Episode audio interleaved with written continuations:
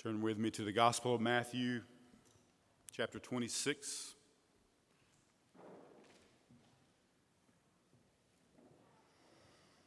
As we continue to preach our way through the Gospel of Matthew, we have landed on a very special text the Lord's Supper. Matthew 26. Very famous words take, eat. This is my body.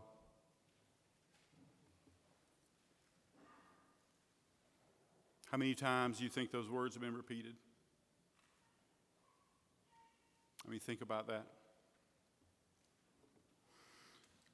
Sunday after Sunday, church after church, in nation after nation, generation after generation, century after century, these words have been recited over and over and over again. Take, eat. This is my body.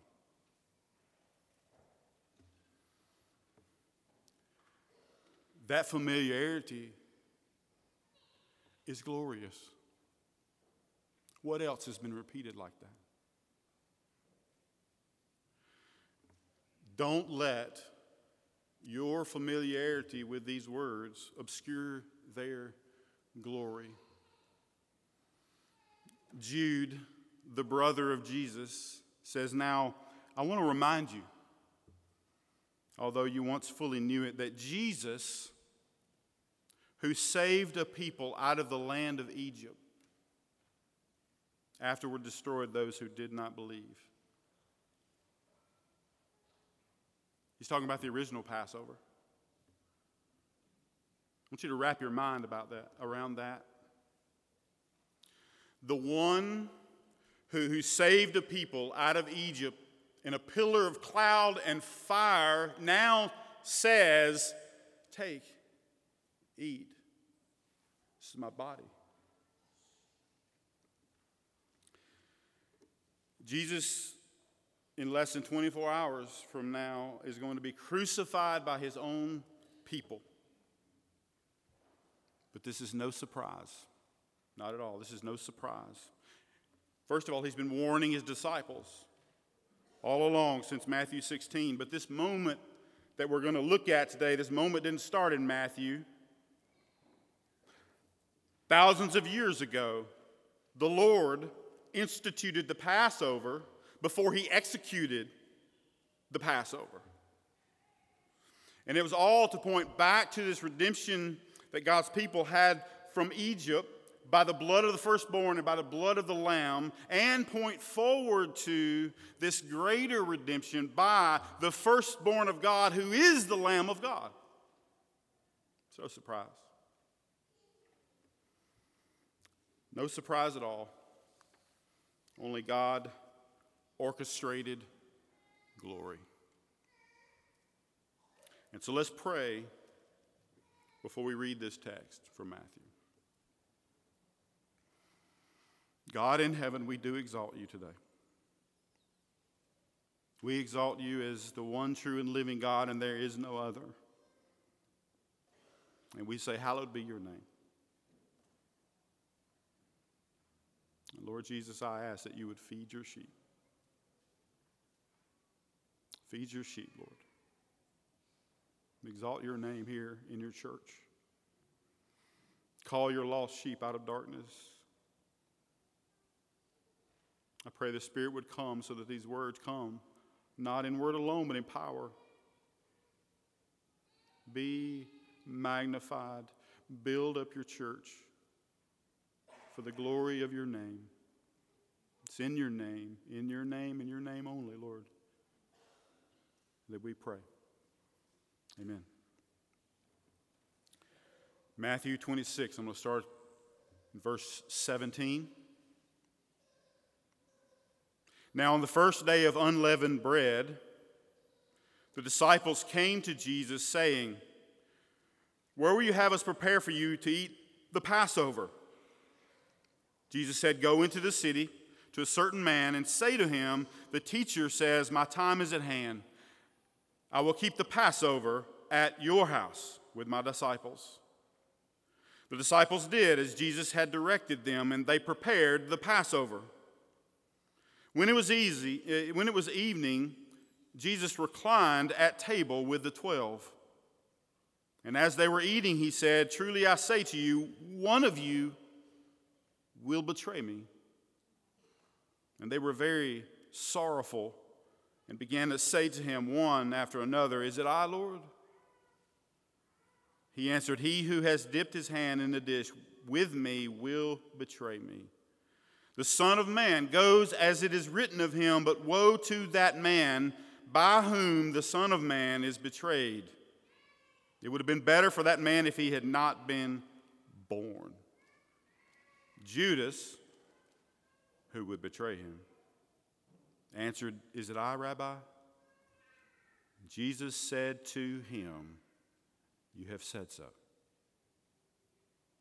Now, as they were eating, Jesus took bread and after blessing it, broke it and gave it to the disciples and said, Take, eat, this is my body.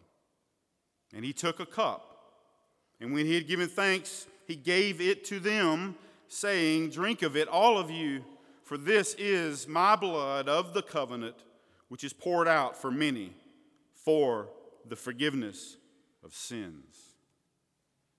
I tell you, I will not drink again of this fruit of the vine until that day when I drink it new with you in my Father's kingdom. And when they had sung a hymn, they went out to the Mount of Olives.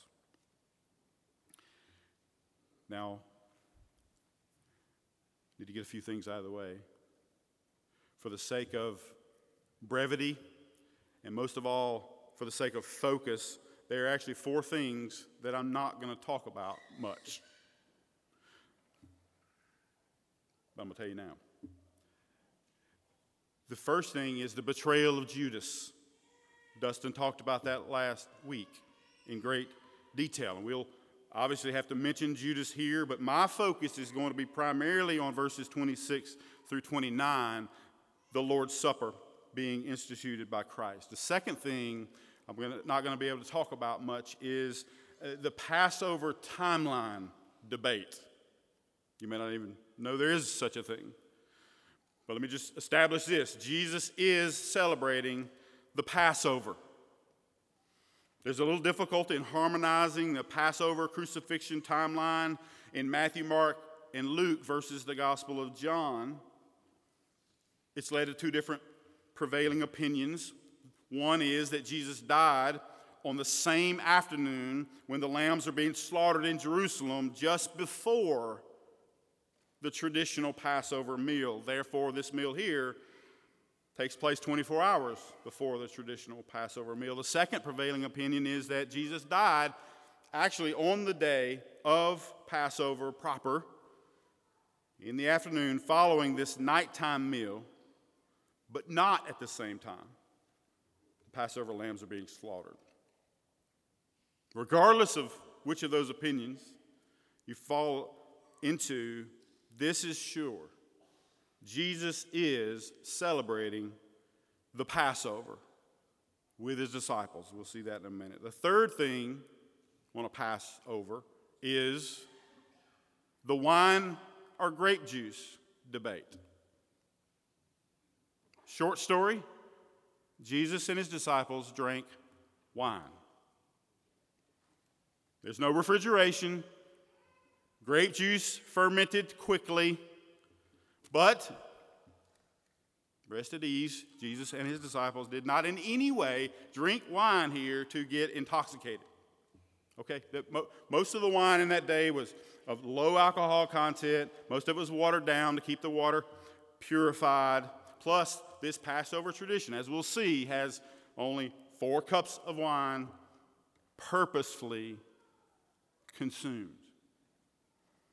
The fourth thing we're going to skip, is the transubstantiation debate. Short story the Lord's Supper is a symbolic means of grace. The bread and the wine do not mystically transform into the literal body and blood of Jesus Christ in any way. That is Roman, Catholic, superstitious nonsense that grossly demeans the Lord Jesus Christ.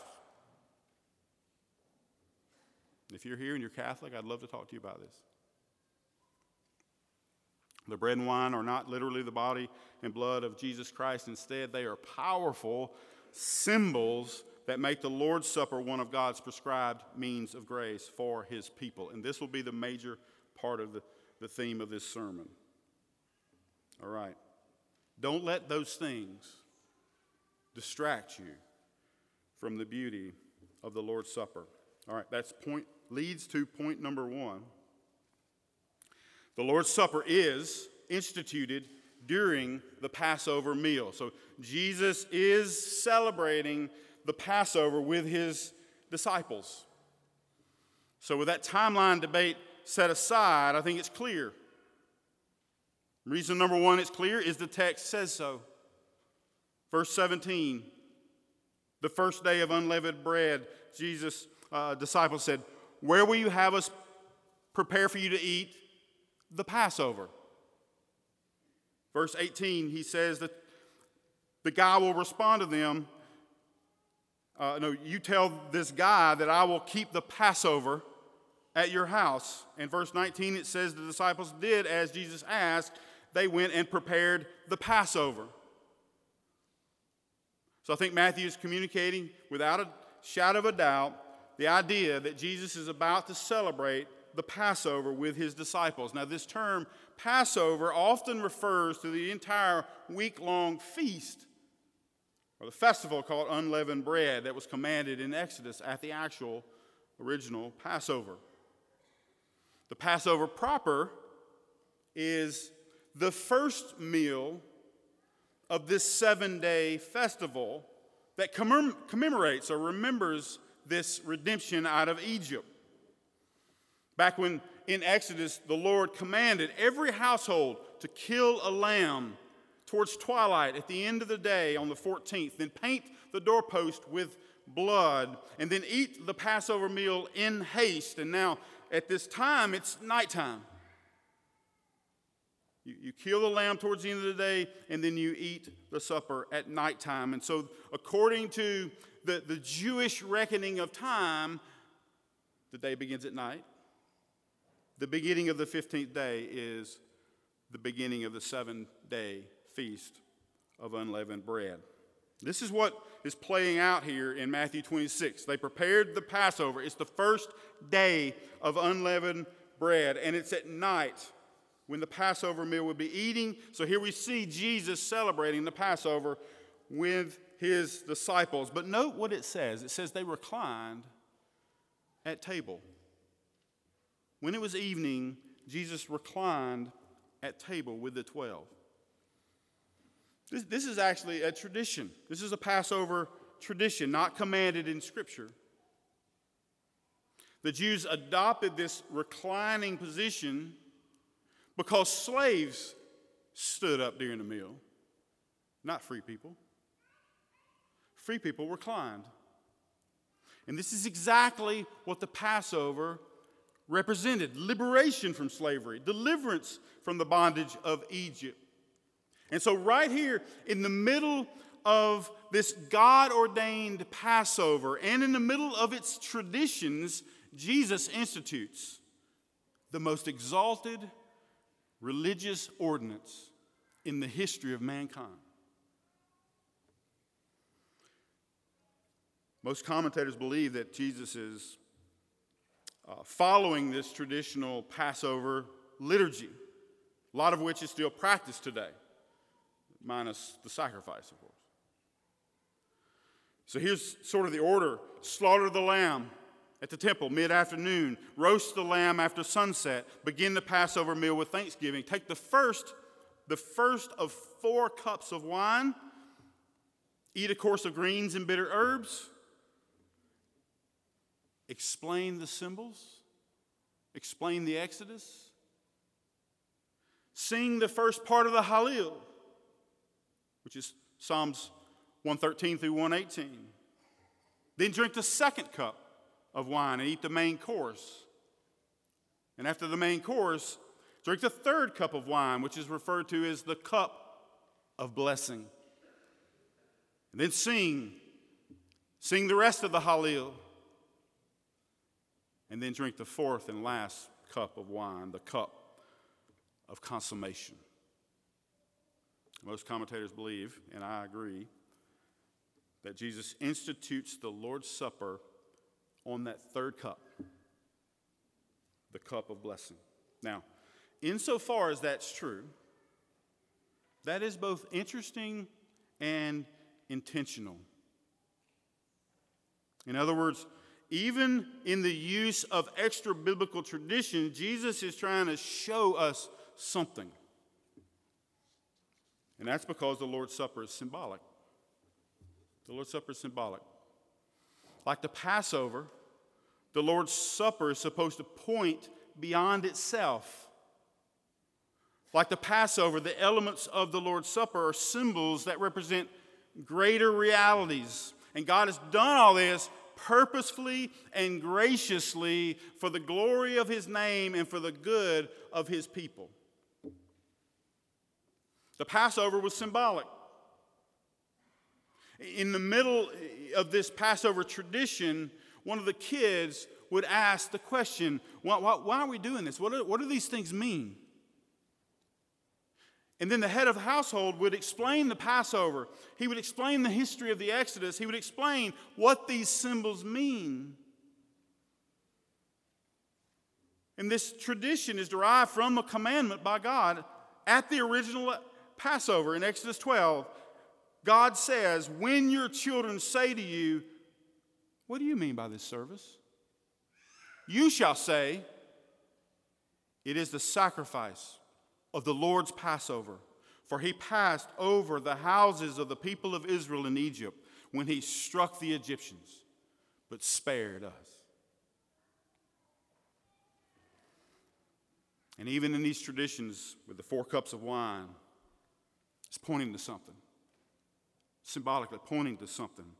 They point to four of these promises that God had made to Israel through Moses in Exodus 6. These four promises God says, I will bring you out. I will deliver you from slavery. I will redeem you with an outstretched arm. And I will take you to be my people, and I will be your God. And so the Passover points back to that redemption from Egypt and forward to a greater redemption that is to come. And so it's in the midst of that that Jesus is interrupting and offering some new and greater symbolism. The Lord's Supper is symbolic. Look at the very first words in verse 26. He says, Take, eat. This, this is my body. Get that image in your mind. Jesus holding a piece of unleavened bread and says, This is my body. Now, this is where you have to decide is this literally his body or is it a symbol? And like the stunned crowds in John 6, Jesus is again saying, Whoever feeds on my flesh and drinks my blood has eternal life. Now, is Jesus calling for cannibalism or symbolism?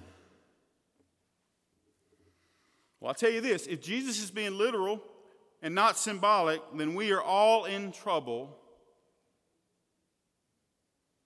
because he just broke the commandments of God. God commands not to drink blood. You shall not eat the blood of any creature, for the life of every creature is its blood. Whoever eats it shall be cut off.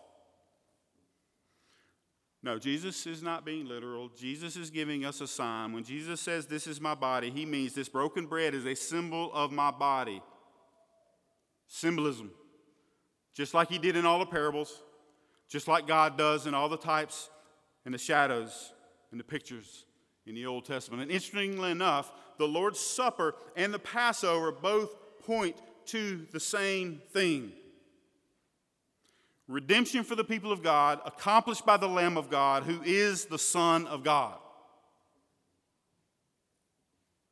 So the Lord's Supper is a sign, sign of the gospel.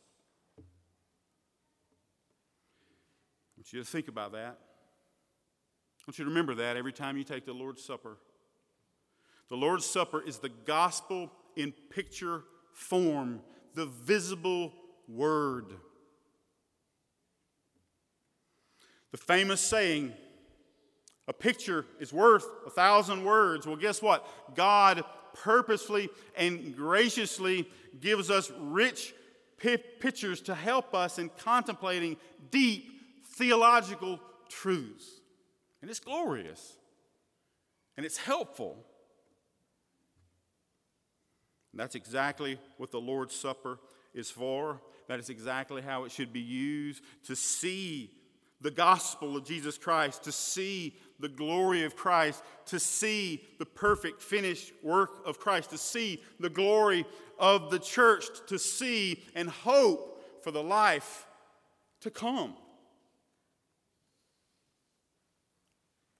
And so, what does it signify? If it's a sign, what does it signify? Like the little boy during Passover might ask, What do you mean by this service? And so let's examine the elements as Jesus unfolds them in Matthew 26. First, the Lord's Supper is a sign of the incarnation of Christ. very first thing he says in verse 27 Take, eat, this is my body. And where should, where should your mind go? Jesus has a body. Jesus has a body.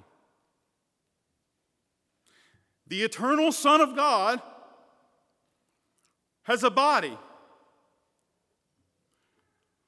Dustin exalted the Trinity this morning. The second person of the triune God stepped into his own creation and became a man. The Lord's Supper reminds us of that. The Word became flesh.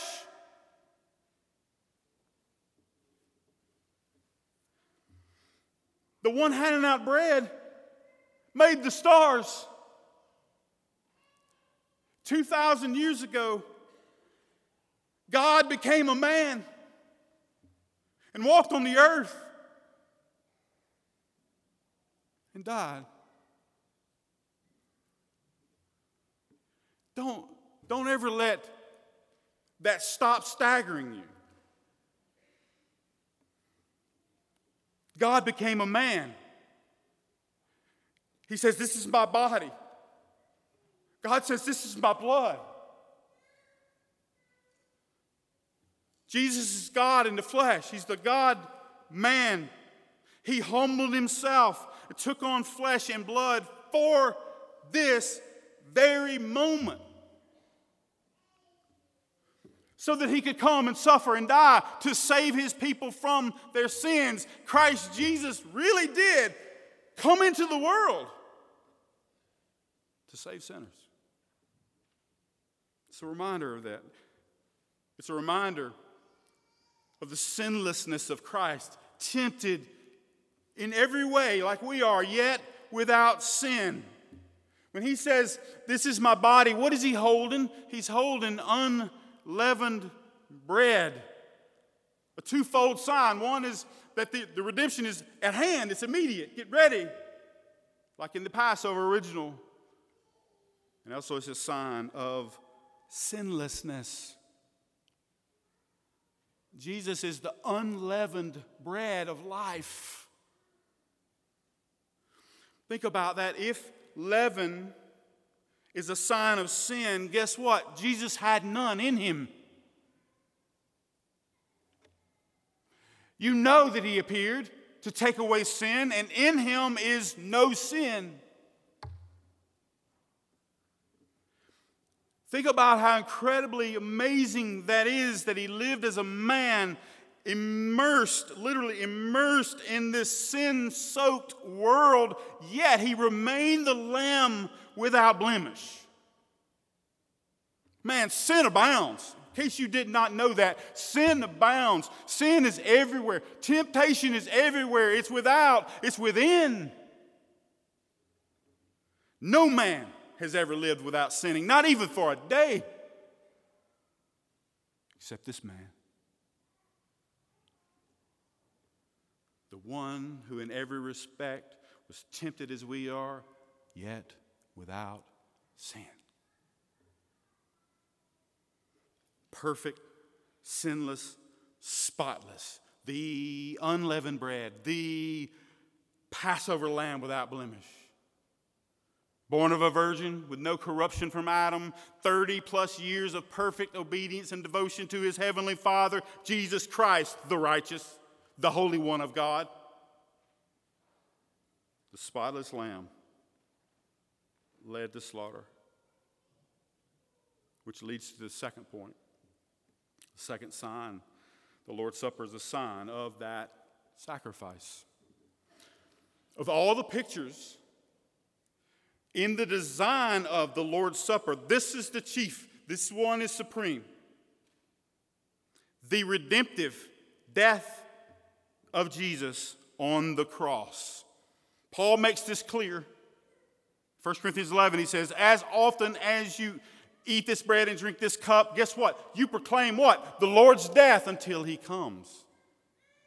The chief symbol here. It reminds us that Jesus really had a body and he really suffered and he really died. Just look, look again at the imagery here in verse 26. It says, Jesus took bread and after blessing it, he broke it. And gave it to him. So he takes the bread, which represents his body, and he broke it. The Lord's Supper is a sign of the broken body of Jesus Christ. Don't ever forget, Jesus did not just lay down somewhere and peacefully pass away in his sleep.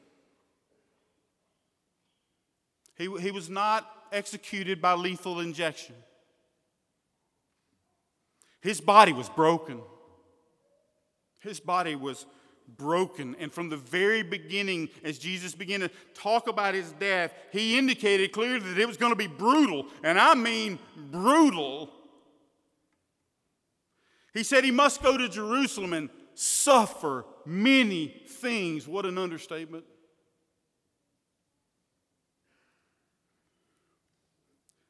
In the next couple of paragraphs in Matthew, you're going to witness some of the most brutal, merciless, hateful treatment of another human being that you'll ever see.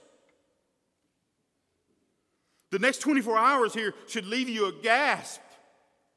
The way the Son of God was beaten and slapped and backhanded and spit upon and whipped and torn and nailed and hung and speared, mocked. His appearance was so marred beyond human semblance. His form beyond that of the children of mankind. And you know what? It was the will of the Lord to crush his body. His body was broken, and he broke it. Jesus took the bread and he broke it. He subjected himself willingly to this suffering. Jesus came into the world, he was not dragged. Jesus went to the cross. They did not take him there. He said, For this reason, the Father loves me because I laid down my life that I may take it up again. No one takes it from me, but I lay it down of my own accord. He broke it and He gave it. In, in the account in Luke, God says, Jesus says, This is my body which is given for you. He laid down his life for his friends. No greater love has no one than this, that they lay down their life for his friends. So the Lord's Supper is a sign of this sacrificial, substitutionary death of Jesus Christ because he died for our sins, not his own. Those are our sins laid on his broken body. So, body and blood, a sign of the poured out blood of Jesus Christ. Don't forget that his blood was poured out. This is what he says in verse 28. This, this is my blood of the covenant, which is poured out.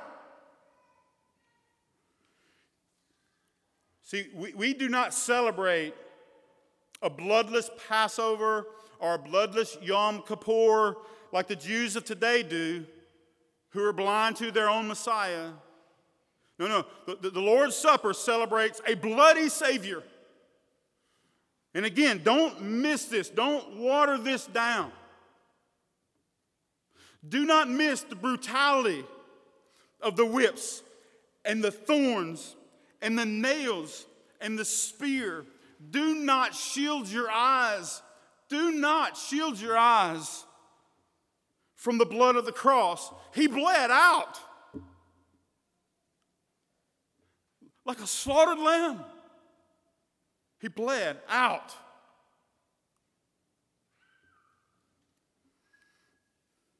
And God says, When I see the blood, I'll pass over you. This is what he's talking about forgiveness. Because there is no forgiveness without the shedding of his blood. The wages of sin is death. Get that. If you sin, if there's sin anywhere in your life, guess what? The only the only remedy is blood. Without the shedding of blood, there is no forgiveness of sin. But guess what? It's just not any blood. No, no, no. It's impossible for the blood of bulls and goats and these other type of things to, to take away sin. That's impossible. But you need a blood sacrifice. And here's the good news.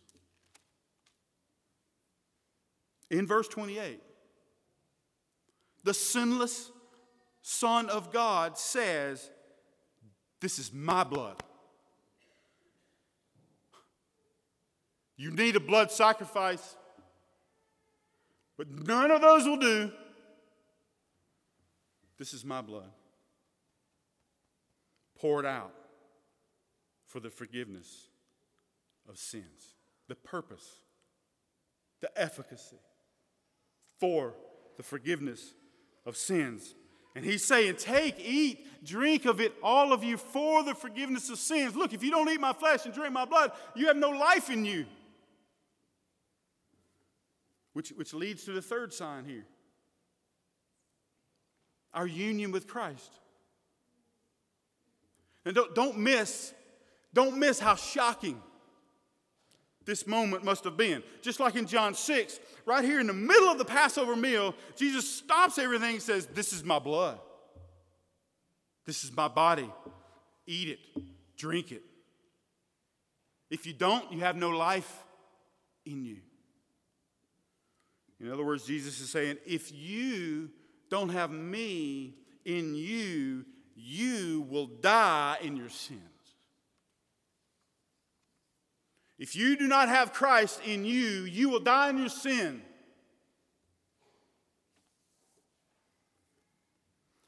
Don't miss this wonderful picture that we rehearse every week. In John 5, Jesus says, He has life in Himself. Life in Himself.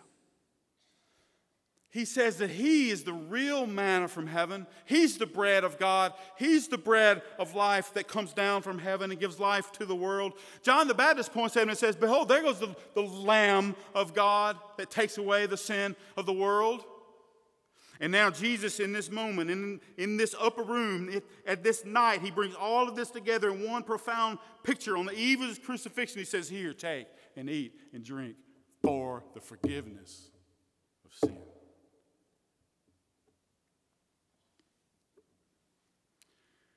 To eat and drink is a symbol in itself. It's a symbol of receiving this sacrifice by faith. You've heard the phrase, man, that's hard to swallow. What does that mean? It means something's hard to believe. Do you believe that Jesus is the sinless Son of God? Do you believe that He died on the cross for your sins? Do you believe that he was raised from the dead on the third day? Do you believe that you stand forgiven and wholly blameless before God only because of him? Do you believe, really, do you believe you have eternal life because of Jesus Christ? Guess what? You swallowed the hook. You have received the gospel hook, line, and sinker. But more than that, to eat and drink is a symbol of the reality of our union with Jesus Christ by the Holy Spirit. Here is one of the most important questions that you can ever answer Is Christ in you? Is Christ in you? That's what you're saying every time you take the Lord's Supper. Christ is in me and I am in Christ. Nothing can separate us. This is what the eating and drinking points to our union with Christ. This is how we're saved our union with Christ. Like a marriage, the two have become one flesh. My sin laid on him, his righteousness laid on me. I become part of his body. His spirit is in me, leading me in holiness. And this is the connection with that other church ordinance baptism. Baptism is the sign of our initial union with Christ, and the Lord's Supper is a sign of our ongoing union with Jesus Christ. Are you in Christ? Because there is therefore now no condemnation for those who are in Christ. Is Christ in you? If you're a son of God, He is. Because you're sons, God has sent the Spirit of His Son into our hearts. Anyone who does not have the Spirit of Christ doesn't belong to Him. This is the hope of glory. Christ in you. And this is the picture of the Lord's Supper Christ in you.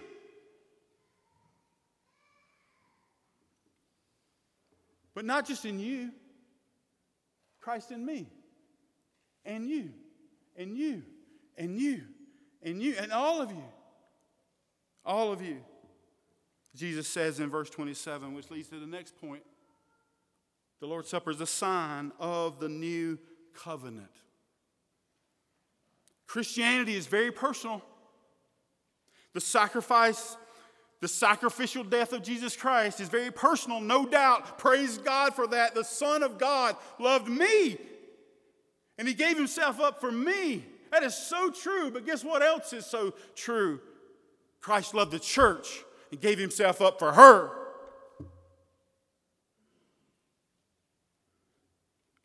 Notice our text does not say Jesus died for just one,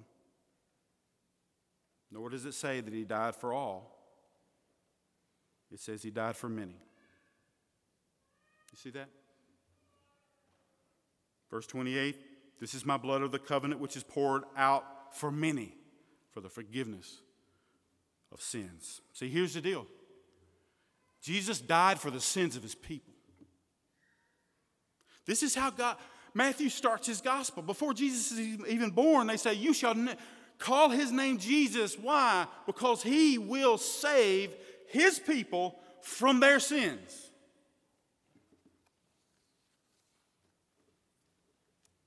And he does so by the blood of the covenant. He does so by fulfilling, establishing, and inaugurating the new covenant promised by God. The blood of Christ is what establishes the new covenant. See that in verse 28. He says, This is my blood of the covenant. Luke says, Of the new covenant. So, right here in the middle of the Passover meal, Jesus not only points to himself as the fulfillment of Passover, but he also pulls together two major theological strings into one statement. The Old Covenant, inaugurated by Moses, and the New Covenant promised by God through the prophet of Jeremiah.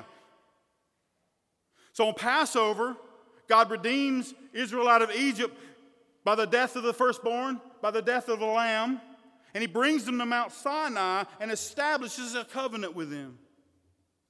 How? How does he do that? By pouring out blood. Moses took half the blood from the sacrifice and threw it against the altar. He took the other half of the blood and threw it on the people and said similar words Behold, the blood of the covenant that the Lord has made with you. And so Jesus takes this language from the inauguration of the old covenant and pairs it up with the promises of the new covenant from Jeremiah. Behold, the days are coming when I will make a new covenant, declares the Lord, and I will forgive their iniquity. I will remember their sins no more. In one moment, in one sentence, Jesus establishes himself as the mediator of the new and better covenant. It's no longer Moses in the old covenant that pro- provided no forgiveness of sins. No, it's Jesus, the Son of God, the better mediator of a better covenant enacted on better promises. This blood, the blood of the covenant, secures all those new covenant benefits for all of his people. This is what we remember when we take the Lord's Supper. This is what he's saying to us. We're remembering it is finished. Christ has secured our eternal redemption by means of his own blood. He's made all those new covenant promises realities. A new heart devoted to God his Spirit within us, causing us to walk in His ways, and total forgiveness forever. For who? Every member of the new covenant, from least to the greatest, says the Lord. For all who draw near to Christ through faith, for all who take and eat spiritually, for every member of his body, the church. Church is the new covenant people of God, redeemed by the blood of Christ. And that's the fifth sign. The Lord's Supper is for them, it's for the many, it's for the church.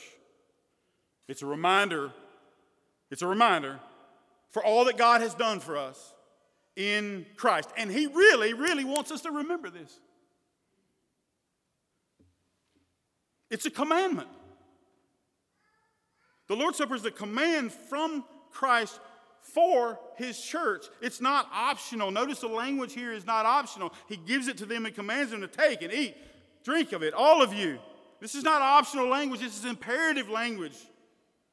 And the account in Luke makes this command explicit. He says, Do this, do this in remembrance of me. Like baptism, the Lord's Supper is not optional, it's a commandment. Now, does baptism save you? No. Does the Lord's Supper save you? No.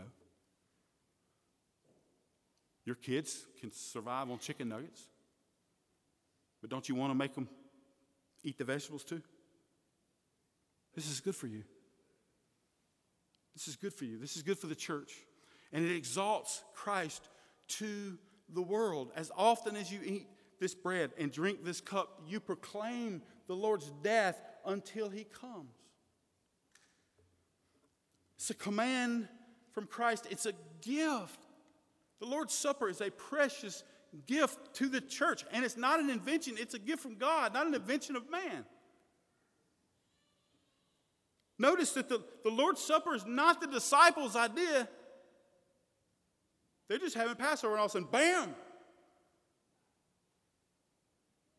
The Lord's Supper was not invented later by the early church. This is not our idea. This is not an invention of man. It began the night when Jesus was betrayed. It began in Egypt when God pointed to the cross to the Passover. It began in the mind of God before the foundation of the world. It is a gift from God. It's a gift to us, it's not a gift to God. Unlike all the other religions invented by depraved hearts of men, we are not offering anything to God when we take the Lord's Supper. We're remembering the offering He made for us.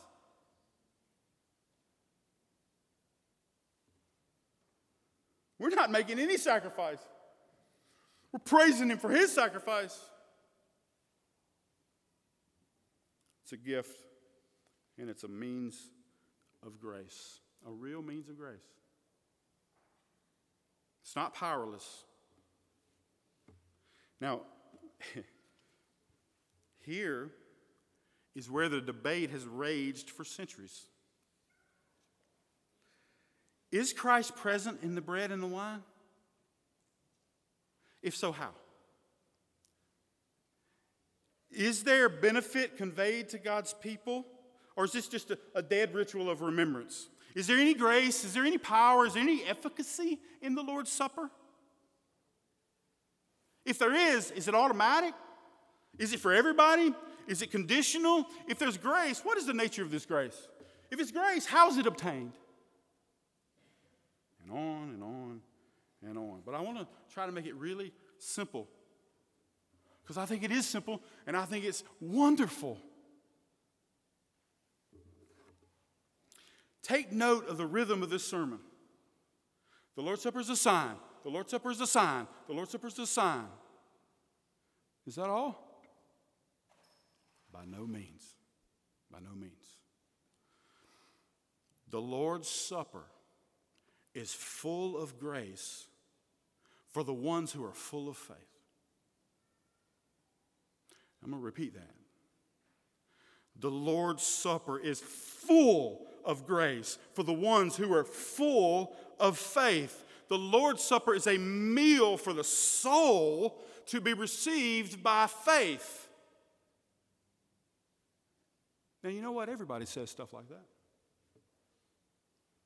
But what does it mean?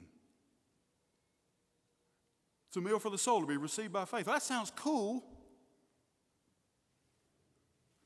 But I want you to really understand what it means to feed on Christ week in and week out when we take the Lord's Supper. My dear brothers and sisters in the Madison Fellowship group made fun of me the other night when I made an impromptu statement about a bucket of chili warming the belly. I forgive them for that. And, and y'all can laugh at that, but y'all know what I mean.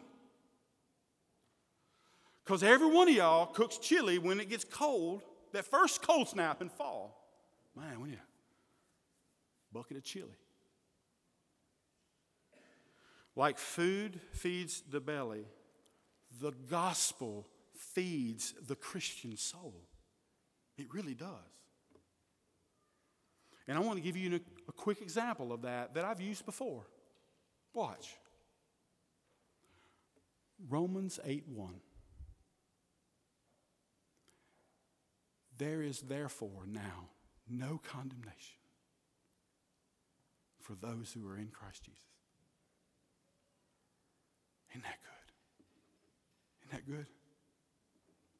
Doesn't that warm your soul? Doesn't that comfort you? Doesn't that strengthen you? Doesn't that give you assurance? Just think about all that food does for the body and mind. This is what Jesus does for the heart and soul. And the Lord's Supper is one of God's prescribed means to visually aid in nourishing your soul. And the Spirit of Christ is very much present within you stirring your heart and soul to these pictures and these words by faith. Because when you hear, This is my body which is broken for you, this is my blood which is poured out for you for the forgiveness of your sins, you believe it.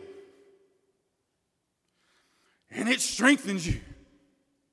Man, it strengthens you. It satisfies you. It comforts you. It nourishes you, man. That gives you energy. That gives you joy. That revives your soul. Doesn't it? There is real grace for those regenerate hearts filled with faith. Which leads to the next point. The Lord's Supper is not for everyone. The Lord's Supper is a sign for the church because it's a sign of the church. A sign of the church. Notice the scene. Picture Jerusalem on this night, 2,000 years ago. All these little houses, no street lights, candles flickering through windows in these upper rooms, house after house after house huddled together, taking the Passover, one lamb to feed just enough of everybody in that room, and there's Jesus there in one of those little rooms. It's evening. He's reclining at the table with the 12. With the 12. He's not out in the streets with the masses. He's with his people only. He's with his disciples. He's with his followers. He's with those who believe in him. When he says, Take, eat, this is my body, he doesn't shout that out the window. He looks his disciples right in the eye and said, This is for you. This is for you. Remember, the Lord's Supper is a meal, to, a meal for the soul to be received by faith. How can you take the Lord's Supper without faith? How can you take the Lord's Supper without genuine faith? How can you enjoy a spiritual meal without discerning and believing the spiritual things? Look, the Lord's Supper is only for those who have faith in Christ. Baptism and the Lord's Supper distinguishes the church from the unbelieving, the unfaithing world. The New Testament teaches clearly that baptism and the Lord's Supper are for disciples of Jesus Christ, those who have been united to Him by faith, those who feed on Him by faith, those who have received the benefits of the new covenant in His blood by faith. This is why Paul reminds the Corinthians that the Lord's Supper is for those who come together as a church. This is why he also reminds them not to take the Lord's Supper in an unworthy manner. The Lord's Supper is not for those who take the Lord's Supper in an unworthy manner, those who do not discern the body of Christ. Let me read something from Paul from 1 Corinthians 11 that we point out nearly every week when we take the Lord's Supper. This warning Whoever therefore eats the bread or drinks the cup of the Lord in an unworthy manner will be guilty concerning the body and the blood of the Lord. Let a person examine himself then, and so eat of the bread and drink of the cup. For anyone who eats and drinks without discerning the body eats and drinks judgment on himself. This is why many of you are weak and ill, and some have died.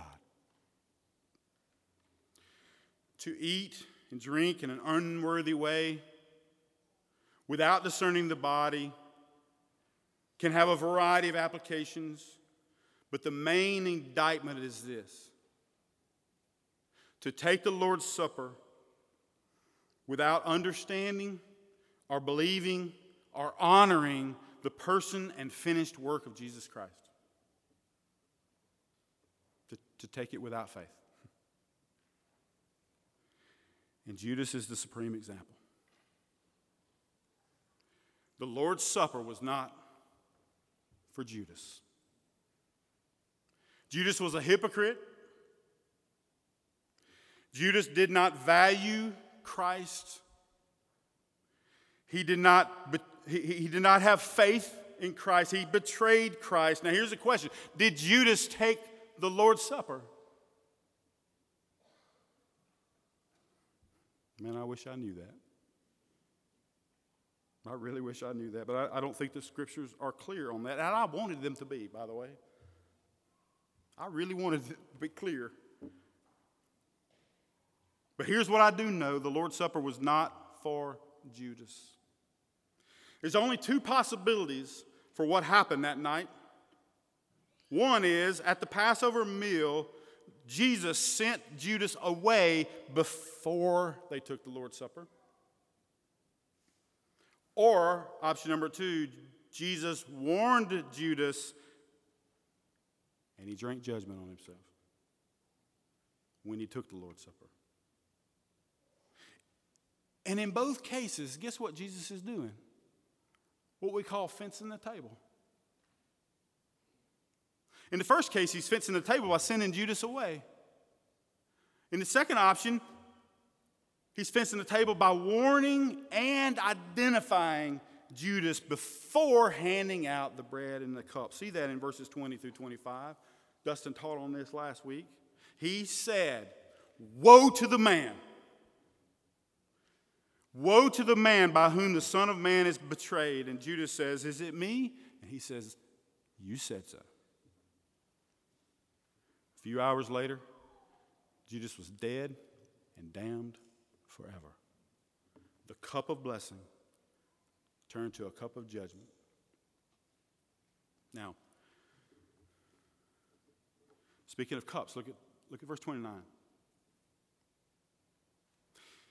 If you believe that Jesus and his disciples are following this traditional Passover liturgy of the four cups of wine, where's the fourth cup? Where's the cup of consummation? Because he says in verse 29, I tell you, I will not drink again of this fruit of the vine until that day when I drink it new with you in my Father's kingdom. The last cup won't come to the last day. The Lord's Supper is not only a sign of the new covenant, but it's a pointer to the new creation. And it's a reminder that the ultimate joy is still to come. Jesus, in a, in a manner of speaking, leaves his disciples on a cliffhanger. More to come, to be continued. We'll meet again. The party will resume in earnest when the kingdom is consummated. Until then, do this in remembrance of me. This is exactly what Paul says, 1 Corinthians 11. As often as you eat this bread and drink this cup, you proclaim the Lord's death until he comes. And we won't do the Lord's Supper no more. The new covenant has ushered in a new age. The new creation has dawned with the death and resurrection of Jesus Christ. The kingdom of God has broken into this world. As it has been famously said, we are in the already, but not yet. The Lord's Supper points back to the finished work of Christ while simultaneously pointing forward to his glorious return. It's a foretaste of that messianic banquet that we will have when he comes back. Like Isaiah saw, like John saw. On this mountain, the Lord of hosts will make for all the peoples a feast of rich food, a feast of well aged wine. That fourth cup is huge. Full of marrow aged wine, well refined, and he will swallow up on this mountain, covering that is cast all over all the peoples, that veil that is spread over all the nations. He will swallow up death forever. And the Lord God will wipe away tears from all faces and the reproach of his people. He will take away from the earth, for the Lord has spoken. Isaiah said that.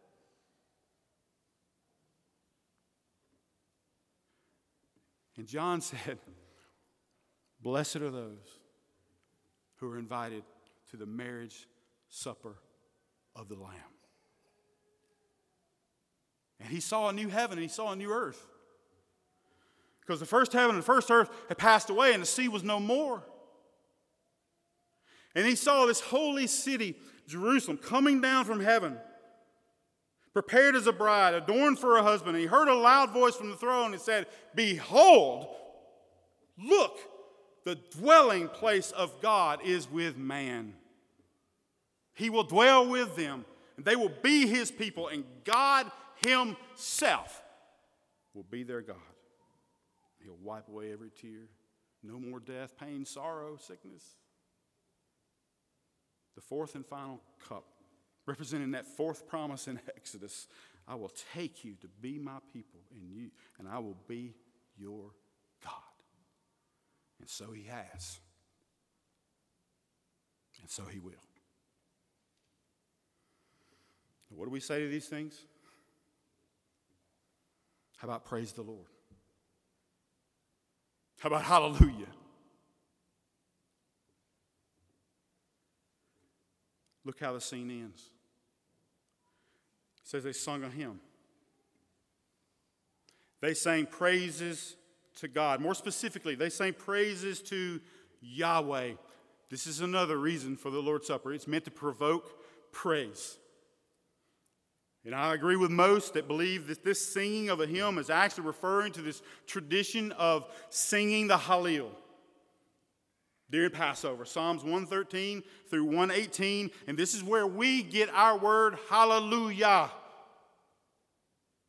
which literally means praise Yah, praise Yahweh, praise the Lord. And man, it only takes a glance at the Hallel. It only takes a glance at those Psalms 113 through 118 to realize why it's called the Hallel. Because it starts and it ends with praise to Yahweh. It's like a poetic Old Testament version of the gospel filled with majesty and condescension, exile and exodus, death and resurrection, victory and triumph, and most of all, praise global praise, never ending praise to the steadfast love of the Lord that endures forever.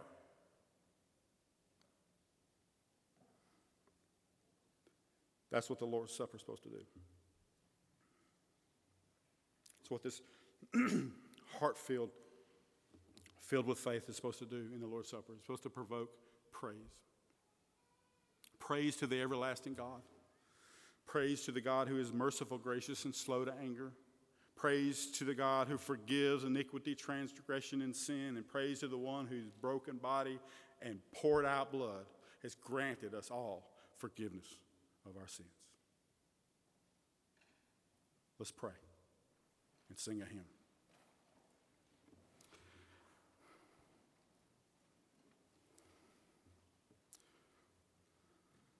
Lord, we give you so much praise, not only for the Lord's Supper, but for what it represents. You have done what we could not do. You have done what we could not imagine. And you have done what we could never, ever thank you enough for. You have redeemed us by the blood of your precious Son, Jesus Christ, the spotless Lamb of God who takes away the sin of the world. And we give you praise. Help us to do that now in Jesus' name. Amen.